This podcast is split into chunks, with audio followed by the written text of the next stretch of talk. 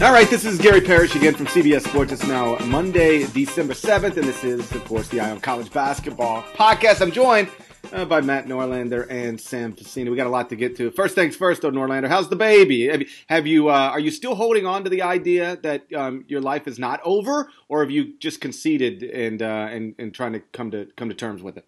Well, listen, my life and his life have just begun. Oh wow. Okay. I will concede one thing here, and I do appreciate our weekly Norlander baby updates.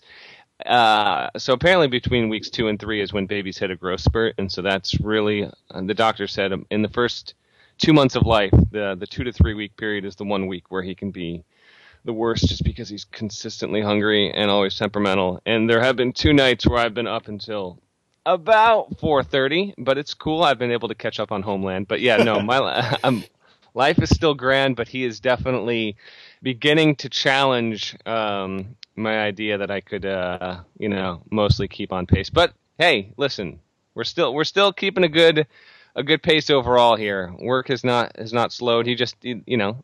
I just he just doesn't give a crap about my life right now, and uh, nor should he. So that's not going to change for a while, by the way. Yeah, yeah, um, no, but it, it is it is good overall. And by a while, I mean till he's like probably like 25, 26. Hi guys, that's my age. Sam, do you give a crap about your parents? Yeah, sure. I think my mom listens to this podcast, so I feel like I should absolutely say yes. I absolutely care about my parents. I love you, mom. I love you, dad. Uh, and I'm very glad that you brought me up the way that you did. Norlander, are you completely caught up on Homeland? No, uh, I am only three episodes in, so quick spoiler for the next 20 seconds if anyone hasn't watched this season.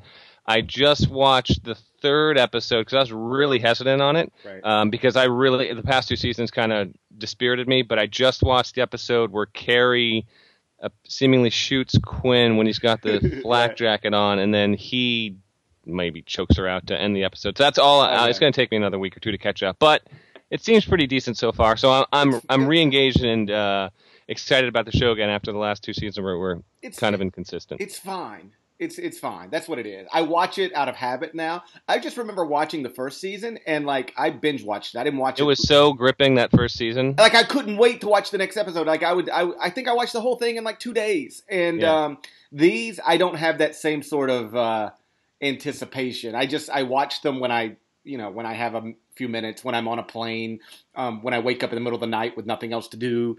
Uh, but I don't I don't love it. I watch it's fine. It's perfectly yeah. reasonable television, but there's nothing great about it. It's, Sam, yeah, yeah exactly. uh, hey, it's a basketball podcast. Let's talk basketball for just a couple minutes. We can get back to uh, Showtime and HBO in a second. Uh, so Gonzaga got a, a, a win over UConn, but they have losses to Texas A&M, and then they took a, a home loss uh, on Saturday to Arizona. Like that game uh, like it looked like it was going to get out of hand early. Like they were up double digits, like a, you know six seven minutes into it, and you know Arizona's operating without one of its best freshmen. Arizona's operating without Kaleb Tarczewski, and yet they go into the kennel and get a win. And one of the interesting things um, that I've noticed is that when I talked to Mark Few in the preseason, he said, "Listen, we're very good in the in the in the front court. Our and it, it, you know Karnowski didn't play Saturday. I guess that should be noted. But he said, you know, we're very good in the front court. Those guys are legit. But he said it, we're talented in the back court, but they th- they're throwing it all over the court all the time. He said we had mm-hmm. senior guards who took care of the ball, and now we've got maybe more talented guards, but more certainly more athletic guards. But they just throw it all over the court, and we've got to get that resolved. So you look at it right now. Last year they turned the ball over on 16.1% of their possessions. That ranked 28th in the country.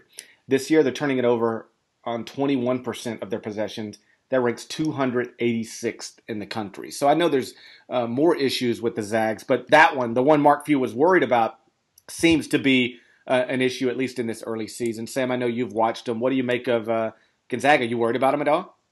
Um, right now I'm worried about them. I'll say that uh, they're not very good right now. The backcourt isn't strong enough to carry the load. I mean, what Arizona did is they just started to uh, basically show doubles at Kyle Wiltjer and show doubles at Domantas Sabonis, and they really started to rotate hard out to uh, Wiltjer whenever he was popping out to try and get some space for his jump shot. Uh, if you can take Kyle Wiltjer out of the game for Gonzaga, and that's obviously a lot easier said than done, uh, the backcourt right now just can't beat you uh, in any way, shape, or form. I mean, they, that backcourt went one for 11 in the second half of their game against Arizona. They had a bunch of turnovers. Josh Perkins, uh, he's getting there. I mean, you can tell the talent is there. He's a really good athlete. He has a really good vision, but it's just not things aren't adding up yet, I would say, in a way to where uh, they're going to really beat good teams right now. Uh, uh, guard play is one of the most important things that you can find uh, on a college basketball team just because you need consistency out of those players, especially whenever you have uh, a front court dominated team, just because you know that you need someone who can get the ball to those front court players in a uh, in, in, a very good position to score. Uh, and right now, Gonzaga's guys can't do that. I will say that I think the Karnowski loss is a little bit bigger than uh, than than you would initially think. Karnowski's by far their best defensive player, uh, in my opinion. He's an incredible rim protector. He might be one of the best in the country. Uh, teams shoot an incredibly low percentage whenever he is near the rim. So uh, I think that if he is there, they probably win that game. But without him, I mean, it's you, you still have Kyle Wiltjer and Domantas Sabonis. You should be able to carry the load, uh, but they couldn't do it. Yeah, I mean, on paper, if they were going to be what we thought they should be, they should be undefeated right now, right? They should have knocked out Texas A&M on a neutral, and you've got to beat a shorthanded Arizona team uh, at home. They were favored by like eight and a half, nine points in that game, so they they certainly yeah. it's a missed opportunity, and for them, and this is just a, sort of the nature of league affiliation um, you, you I don't want to say you can't afford to miss opportunities, but in terms of seeding for the NCAA tournament, you can't afford to miss these opportunities because um, you can't get those those games back. Like you know, A and M's a top forty KenPom team, Arizona's a top twenty KenPom team. Um, they only have one top 50 KenPom team on their schedule the rest of the way. I guess not. They play a February game against SMU, so there's two. You get uh, yeah. UCLA this coming up weekend, and then SMU in February. Uh, so uh, two of their top four games are already off the schedule or uh, three of their top five. Well, let's put it that way, are already off the schedule, and they've lost they've lost two of them. So it's not an ideal start. Yeah, and then I'll I'll also note that the West Coast Conference this year is particularly down. Right. Uh, like like it's not just though you know like it's the typical west coast conference. Like the west coast conference last year was actually pretty strong. Uh, it had a top 50 team in byu it had another top 100 team in st mary's. Uh, and pepperdine was right around that top 100 range too.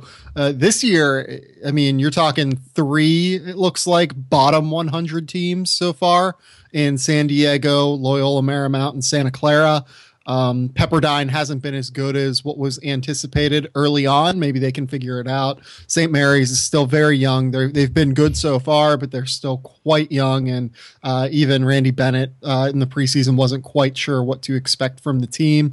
Uh, BYU hasn't been nearly as good as it was last year. I don't think that's an NCAA tournament team. So there are going to be fewer opportunities, even within league, to pick up solid wins, like let alone those, you know, high end wins, like the top 50 wins that you need to end up helping your seeding and stuff. Like the top 100 wins aren't even really going to be there, in my opinion. Norlander, anything else from the weekend stand out to you that happened on the court? Yeah, um, well, the Providence Rhode Island game was the best game of the weekend, in my opinion. Uh, it was really, really good, and it was happening as you know as writers, we tend to watch these games and try and keep up with uh, with Twitter, just because it's you know it's a, a real time live conversation. It's a really fun thing to do that you know fans enjoy as well. So that that game was actually happening as a lot of the huge football stuff was happening. So I felt like I was the only one like even giving a crap about that game, which is understandable. Big college football weekend, but it was an amazing game. That's such an intense rivalry. Rhode Island obviously didn't have its star EC Matthews, who was lost for the season just minutes into their their opener. But for Providence, it's a huge win. Listen, we anyone that listens to the podcast when we talked about Chris Dunn being our number one player in our top 100 and why we didn't pick him to be the national player of the year it's because we weren't sure how good Providence would be. And here's the here's kind of an interesting thing is we went with Wiltjer because we thought that Gonzaga had a much better case and chance to have a, a, better resume and be more nationally relevant and ranked and viable than Providence. But right now you can't say that. Right now Providence actually at eight and one uh, has more to its credibility than Gonzaga at this point. Providence has beaten Arizona and its only loss is to undefeated Michigan State overall, it was it was a terrific game. Rhode Island, just a quick aside on them, I still think that they can contend at the top of the A10, and they will still actually have chances to maybe create an at-large case. But it's certainly that program, man. It, they've had a, a, few years over the past 10 or 15 years, and any Rams fans listening, I've got a buddy who actually just is, is a huge, huge URI fan. And I don't know if there are many other programs that have been as, I don't even necessarily want to say snake bitten, but they simply just can't seem to catch breaks in years where they should be good. They either fall short and teams underperform or stuff like this happens. So I know that a lot of uh, Rhody fans are already dispirited by how the season started. But for Providence, listen, great start, and it's not just done. Uh, Ben Bentil might be one of the most improved players in the entire country. He's their only legitimate big man that they have, and for him to have played that well, when the scouting report at this point has got to be pretty blatantly obvious when you're going against Providence. I mean, Rodney Bullock, yes, he can shoot, but he's not been he's not been utterly lights out. He's not taking a ton of threes, and he's not hitting them at a high clip. But it's somehow try and stop and contain Chris Dunn, which is near impossible. And then you got to try and you know face up with Bentil and, and force him into some sort of uncomfortable position stepping away from the hoop. But guess what? He's now proving that he can he can even step out and shoot a little bit as well. So I'm not seeing a situation where Providence blows this. Okay, I think we're looking at a situation where the Big East, big picture, is probably going to be in good position to have five teams into the NCAA tournament because Providence has a top 20 resume in college basketball right now. Nova and Xavier are undefeated. Butler only has one loss and Georgetown, which is four and three, has the weird Radford loss, but has really, you know, beat Syracuse over the weekend. We can get to that, and it's also defeated Wisconsin, and then other teams have performed well as well. So, in general, the Big East has looked really good, and the win for Providence there. When what was, in my opinion, the best game of the weekend was something that stuck out. No, Providence is um, you know, I've got them ranked in the top 15. I don't know if they're really one of the best 15 teams in the country, but their resume is is worthy of mm-hmm. that right now. They've got three top 50 KenPom wins, including you know, one over Evansville, and the lone loss, like you said, it's a neutral court loss to Michigan State that got away from them, so the score looks a little lopsided. But like if you were watching that game, like six minutes to go, they were up. You know, they no, were. yeah, I, I was at that game. Yeah, yeah, they were in. They the were in the way. game. It just got away from them at the end. So um, a nice yeah, win for Ed. That, Cooley. that was free throws at the end. Right. Uh, it was a nice win for Ed Cooley, which means a, a, a tough loss for Danny Hurley. But uh, watch this professional transition. Speaking of Hurleys. Uh, yeah. Bobby had a great week last week, right? Uh, they, they go and win at Creighton, which you know Creighton's not great, but like winning at Creighton, like that, that's that's that's that's a good win. Something then, Oklahoma couldn't do last year. Something Oklahoma couldn't do last year. And then they come home um, Saturday night. I actually got home. I had sideline duty um, at the Memphis SEMO game, so I got home late that night, and really the only game on was uh, A&M and uh, Arizona State. So I turned that on and and they they ran they ran A&M at the gym. Like uh, A&M made a run to cut it to single digits late, but then you know uh, Arizona State pushed it back to double digits and they got out of there with a 67-54 win. Um, you know the, top 60 in KenPom right now they're six and two. Uh, it took a awful season opening loss to Sacramento State, but like Bobby's doing a good job at Arizona State so far, right?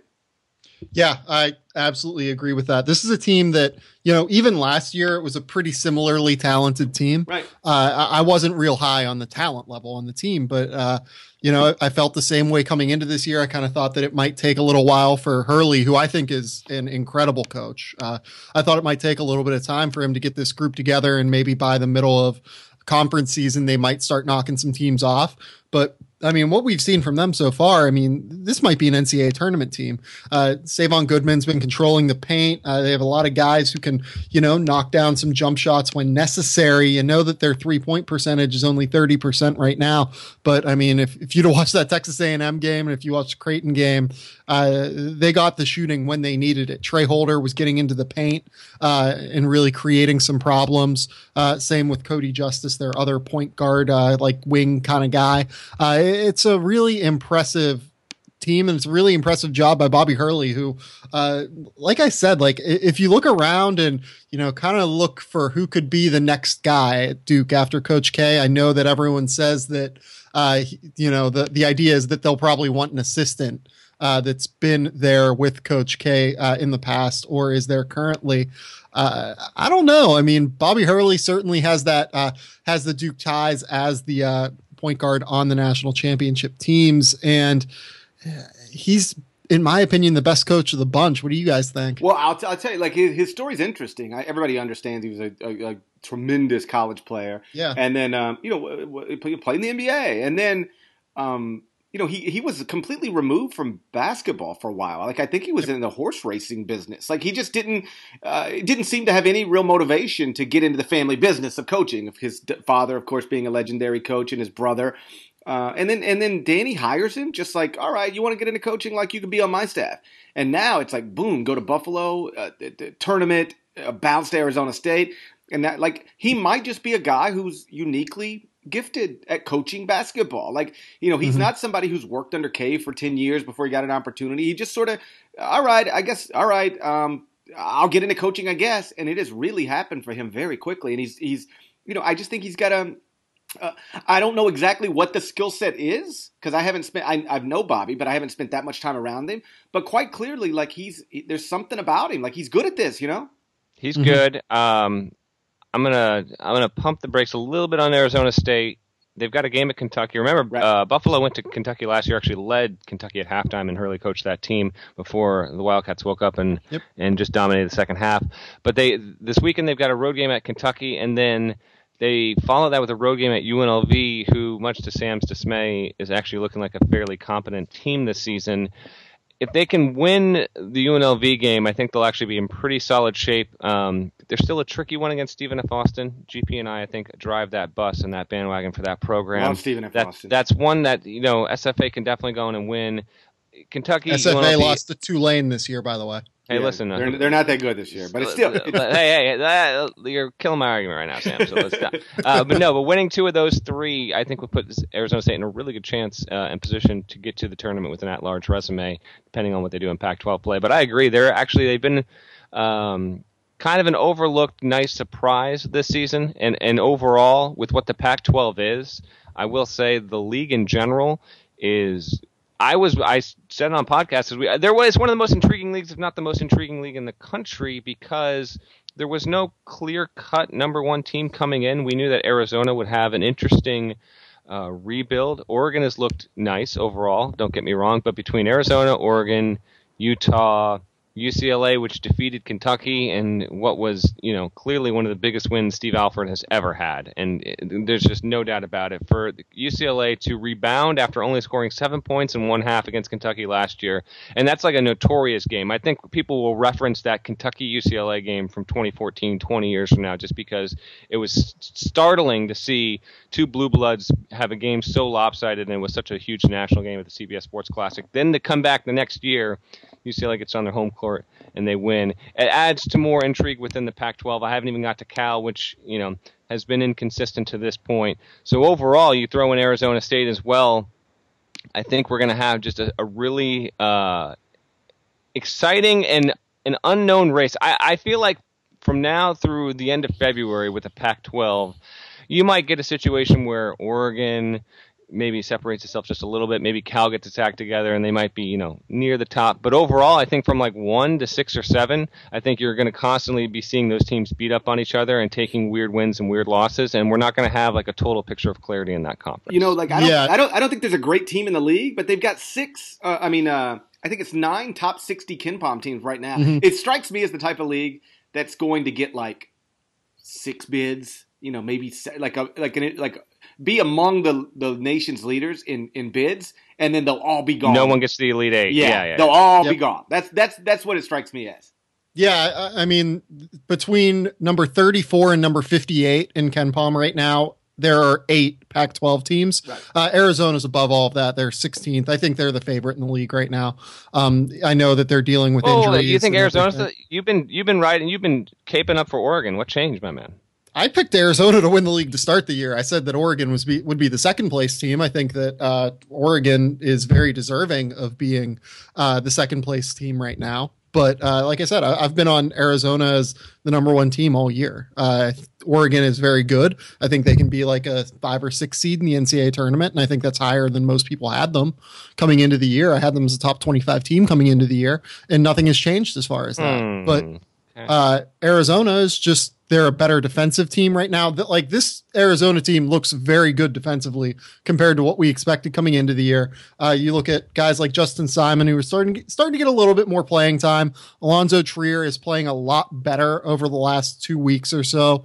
Uh, as a scorer to kind of surround uh, Gabe York and Ryan Anderson. Uh, if they can get Kaleb Tarczewski back, their defense will take another leap, I think, because Dusan Ristic has been uh, a little bit of a mess to the point where you'll see Sean Miller kind of play him, kind of won't, uh, depending on the day. So this is a really good defensive team, and I, I think that that's going to carry them to the Pac-12 title. Norlander, let me ask you this: Do you, you handle the freshman of the week stuff, right? I do. Um, somebody asked me this, and I didn't know the answer, and maybe you do. So I mentioned I was on sideline duty for CBS Sports Network for Memphis SEMO the other night, and Dedric Lawson had 28 points and like 14 rebounds. He's now averaging 16 points and nine rebounds a game. Um, is that better than any other freshman outside of Ben Simmons? Uh, off the top of my head, I bet you it is, but I usually do my. Uh, I'm actually going to do the freshman of the year race. Our first thing that's going to debut tomorrow, Tuesday right. on CBSSports.com. So we'll have the freshman of the week, and we'll start to tally um, the best performers. So uh, I'm set to do that. I, I can't think that there's another. Yeah, I, I don't think there's another freshman that is putting up more than 10 boards a game. But if so, that's listen huge. Um, and Lawson, you know really solid player. Uh, I didn't realize that he was performing at that high a level, which Memphis will probably need from him. Yeah, it's most of the season. Like that's one of the like they needed once Austin they needed him to be great no matter what. But once Austin Nichols transferred, they like really needed him to be great. He's averaging sixteen and nine. He's already had, um, I think, two games in which he's grabbed more rebounds than any game Austin Nichols ever had at the University of Memphis in two years. Like he's really. Mm-hmm. Um, you know, he's he's operating at a high level. He's shooting like forty seven percent from the field. But yeah, six, 16 and nine. And uh, I, I, think I can tell you who else has that now. It's Henry Ellenson. Ah, yeah, yeah, yeah, yeah, yeah, yeah. Good, good. Uh, okay. Interesting. All right, Ellenson's that high, which isn't shocking because Ellenson's no. pretty well rounded overall. Yeah, yeah, super talented. Um, well, that Memphis will need him. I mean, listen, Memphis in general, they, you know, we'll we'll see. They they have a nice stretch of home games here that they're going to have to absolutely take. Got to knock them all out. You got to win. You got to knock them all out because hard to see them going in South Carolina and winning. I mean, hey, they, have a road game. South Carolina's eight zero. Oh. Do you believe in them? Like, is this? Like I don't think. I, is this a breakthrough for for Frank? I know they haven't played anybody really, but okay, still, eight I, oh eight oh.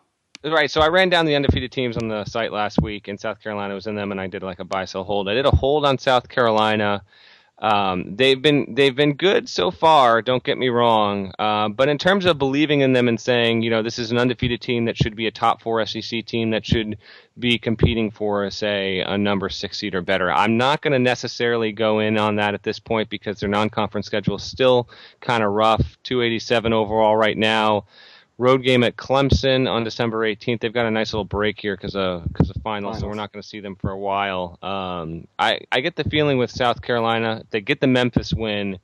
We probably won't really buy into them or start paying significant attention and feeling a need to write about this team until or unless they knock off the likes of Vanderbilt in the SEC. Don't think they. I don't think they can beat Kentucky. I don't think they have the lineup to do that. To be honest with you, um, but A and M, Vandy, um, LSU shouldn't necessarily be a challenge, but I don't. So I no, I mean that's I mean, a long way of saying I'm not totally in, but they were due for this kind of uh, rise. Like the pattern showed that they were going to have an improved season this year, just with the roster they had coming back. Thornwell should still be a better player, in my opinion. I, he's not quite where he should be at, but overall, hey, good on Frank Martin. You know, he can definitely coach, and it was just a matter of time. But uh, but I'm still not. I'm not saying for sure that they're going to be in the NCAA tournament. Yeah, I mean South Carolina right now. If you look at their schedule, they have one top fifty game until February sixth. Wow. Um. So so the schedule is just there. There's not a lot to it, and even after that, they only have three uh, top fifty games on their schedule total. I believe maybe four. They have four top fifty games total on their schedule. So uh, I mean, we could be looking at like a twenty four win team, twenty yeah, I'd say like 24 win team that really doesn't have much on their resume at all uh, from the SEC because the SEC so far this year has really struggled. Uh, Georgia's been a little bit worse than anticipated. Mississippi's been a little bit worse. Uh, just those those middling teams. LSU's obviously had its problems uh, so far, so it's going to be interesting to see where uh, where South Carolina fits in that mix. Uh, they might be this good. I mean, PJ Dozier, from what I've seen, has been really good. I agree with Matt that Thornwell should be a little bit better than he is. Uh, but I mean, you, you look at the two European guys whose names I can't even pronounce. um, and Duane Notice is another guy that can really score. Uh, I like the idea of this team. I like what they have uh, on their roster, and I like the way the pieces fit. And they've really been defending. So I think that there's a chance this team just really is an NCAA tournament team, but we probably won't know that until, I guess, the middle of February, maybe the end of February. There were yeah. there were a couple of interesting games, at least on paper, last night. One was uh, Baylor Vandy, and it actually was a good game. Baylor won in the final minutes. Uh, Vandy, I think Vandy's good. That's an SEC team that I, I actually think is good. They just, you know, they, mm-hmm. you took a road loss. What are you going to do? Um, the other one was UNC Davidson, and I thought UNC would win, but like that's a not bad Davidson team, and Carolina ran them off the court, like beat them by thirty three or something like that.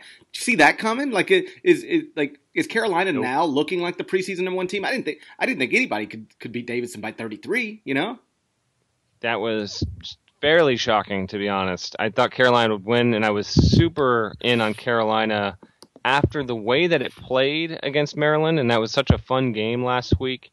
I just thought, all right, if Carolina can play like that consistently, then I will be in on their talent and their prospects overall as being like a clear cut top two team in the country overall. And then they follow that up by beating Davidson's a really good team, man. They're going to be near the top of the A10. You had Jack Gibbs, who actually, in a really cool turn of events, he put up 41 points last week against Charlotte, and it just so happened that uh, the schedule allowed for the Golden State Warriors to be traveling to to be playing a game against the Charlotte Hornets, but on the off night, Steph Curry was in town. So Curry goes to the game and watch Gibbs go for 41. I thought that was a really really cool thing. But they follow that up by just that's I think that's the worst loss of McKillop's career at uh, at Davidson. So a really really really bad one. But for Carolina, absolutely fully in.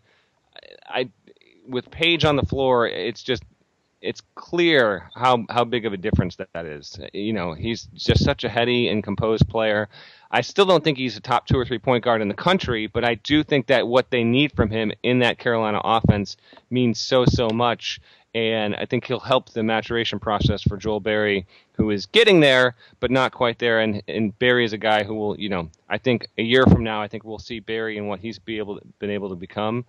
Uh, under Page's tutelage. I think this is a, a vital year because Carolina is going to be nowhere near next year what it is this year, but Berry could keep them afloat, so to speak. And Sam, um, tonight we got a great game. Uh, Oklahoma, Villanova playing each other in Hawaii. It'll be on Fox Sports One. I think it tips at seven Eastern. Uh, who wins that one? That's a coin toss. It really is. It's a, it's, it's a coin awesome game. game, guys. Yeah, that is for my money, I would rather watch those two teams play than watch Kentucky Duke play like in the fourth game of the year, just because these two teams are experienced. They uh, are really heady. I mean, you know what you're getting, and you know it's going to be a terrifically played basketball game. Uh, this this really could be the best game of the non-conference slate. Um, as far as who wins, I'm gonna go Oklahoma. I ha- I would have them. I think number four and number five on my non-existent AP poll ballot or whatever you want to call it, top 25 ballot. Mm-hmm. Um, I think that they're a complete team. They really defended at a high level. They're a top five defensive team in the country. Uh, they really get out and get buckets in transition. And then in half court, Buddy Hield's been really, really, really good uh, handling the ball this year in a way that he hasn't been in the past. Uh, so I'm a really big fan of this Oklahoma team. I think that they very well could be a Final Four type team. Uh, but Villanova also is on that level. And uh, from what we've seen from Josh Hart this year uh, as a growth player who's averaging 15 points and seven rebounds a game, uh, as well as playing terrific defense, uh, he's really stepped right into that Darrun Hilliard role. And then you add the uh, addition of Jalen Brunson, who's just been incredible. Uh, he, he's so heady, so smart. Uh, he can do basically everything you ask a point guard to do on the basketball floor. Uh, this is they're both really great teams. I'm going to go Oklahoma by a hair, but uh, either way wouldn't surprise me. And either way, I don't think that uh, this game will uh, one way or the other prove that either of these teams aren't contenders at the end of the year. I think that it'll probably prove they both are. Um, I want to chime in real quick on this. So the, here, this is just an awesome game. Um, and not every game has to mean something in the big picture in college basketball. We understand that, but here's what I here's what I think. I, am going to take Villanova to win barely. I think it should be a, a stellar game, but given that Villanova, I'm guessing Villanova won't get any. They're going to get challenged in the Big East, and they're going to take some. I think they're going to take a couple losses in that league now because I just think it's it's stronger this year than it was last year, especially in the top half.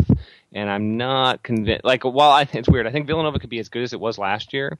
I still think it might take more losses than it did last year. But if it wins tonight, whereas Oklahoma's got to deal with Kansas and possibly Iowa State buying for a number one or number two seed, I think this is the kind of game where if, if Villanova gets it um, and I think both of these, I think both of these programs will basically be in the top ten by the time we get to Selection Sunday.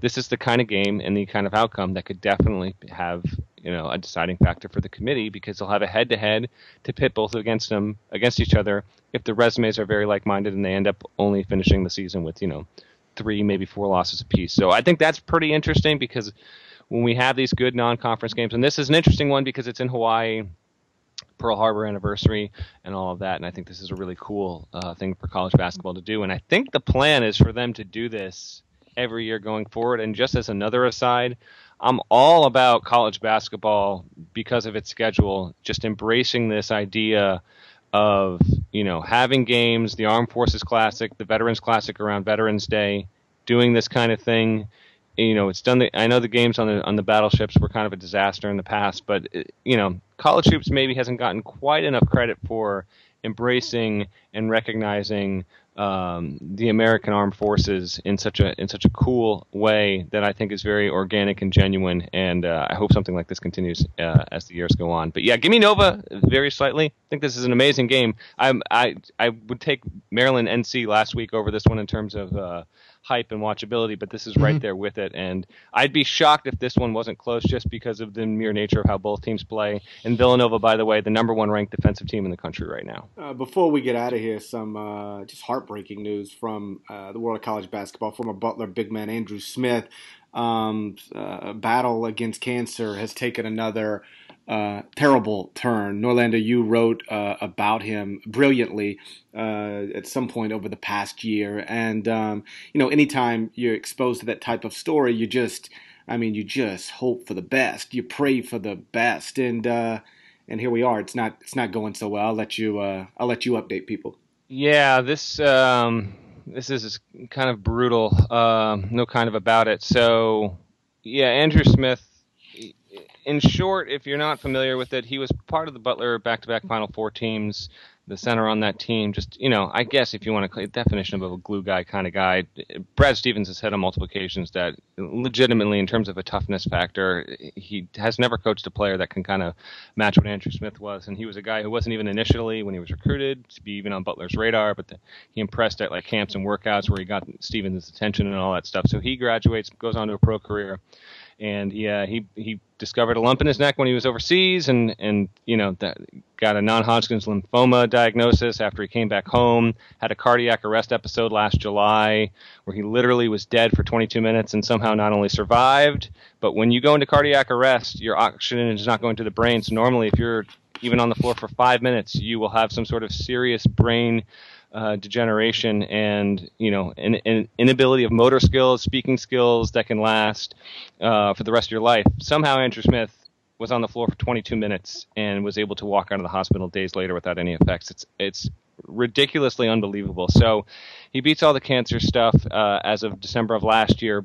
I wrote the story, and then I got to admit, I, I felt little tinges of guilt here in having written his story when he was fully healthy at the time. And then since then, he was re-diagnosed. The cancer came back over the summer, and his wife sent out an update on her personal blog that went live on Monday. Um, he'd gotten a bone marrow transplant to fight it. He was in the hospital for 33 days. He went home a week ago, and they were home all of not even 48 hours. Um, something was clearly amiss. He now has leukemia. Um, his wife is just a, a, saint and an angel, and she's you know she was very blunt. Uh, you can read the headline in the story on the site about the latest uh, that I put up, and it links to her blog entry, and she's she's just you know she's saying it's as dire as it's ever been. Um, they're looking at hospitals and treatment centers around the country that he might be able to go to. Um, but yeah, the uh, the bone marrow transplant did not take, and uh, his body has turned him against him again. The guy's just 25. It is just uh, it is just a gut wrenching story. I mean, I just it, breaks your heart. Um, it's very frustrating. It's, it's like crazy. Like I write the story, and it's impossible to write a story like that and not then suddenly feel like you're part of it in some way, just because of all the interviews I did and, and going out to Indianapolis and meeting with him and, and Sam and his father and his family and all that. And uh, really hope he can beat this man. It's just it's unfair. He does not deserve this. It is just simply ridiculous that this um, fight has has taken on its most daunting challenge yet. It just so that's the latest. I just felt compelled to to share um, all of that. Um, send your thoughts and prayers. He's at University Hospital in Indianapolis in Indianapolis. If there are any um, Butler fans that want to, you know, send well wishes or perhaps a card, you can uh, certainly. I don't think that they would necessarily say no to that stuff, but overall, just uh, send thoughts and prayers because he could use them and I really hope he can get through this, but it's it's tough. They're looking at options. It's not you know completely dire at this point, but it's definitely as as scary and as life threatening now as it's ever been. And the irony of that is that he was literally discharged from the hospital a week ago, and 48 hours later he had to go back in. You can find the the updated story that Norlander just filed earlier on Monday. Um, of course, over on the website at cbssports.com. Remember, uh, you can subscribe to the Eye on College Basketball Podcast over at iTunes. That's the uh, best way to get your hands on the uh, the latest episode as quickly as possible. So go go knock that out, and uh, we're going to talk to you again later on this week. Take care.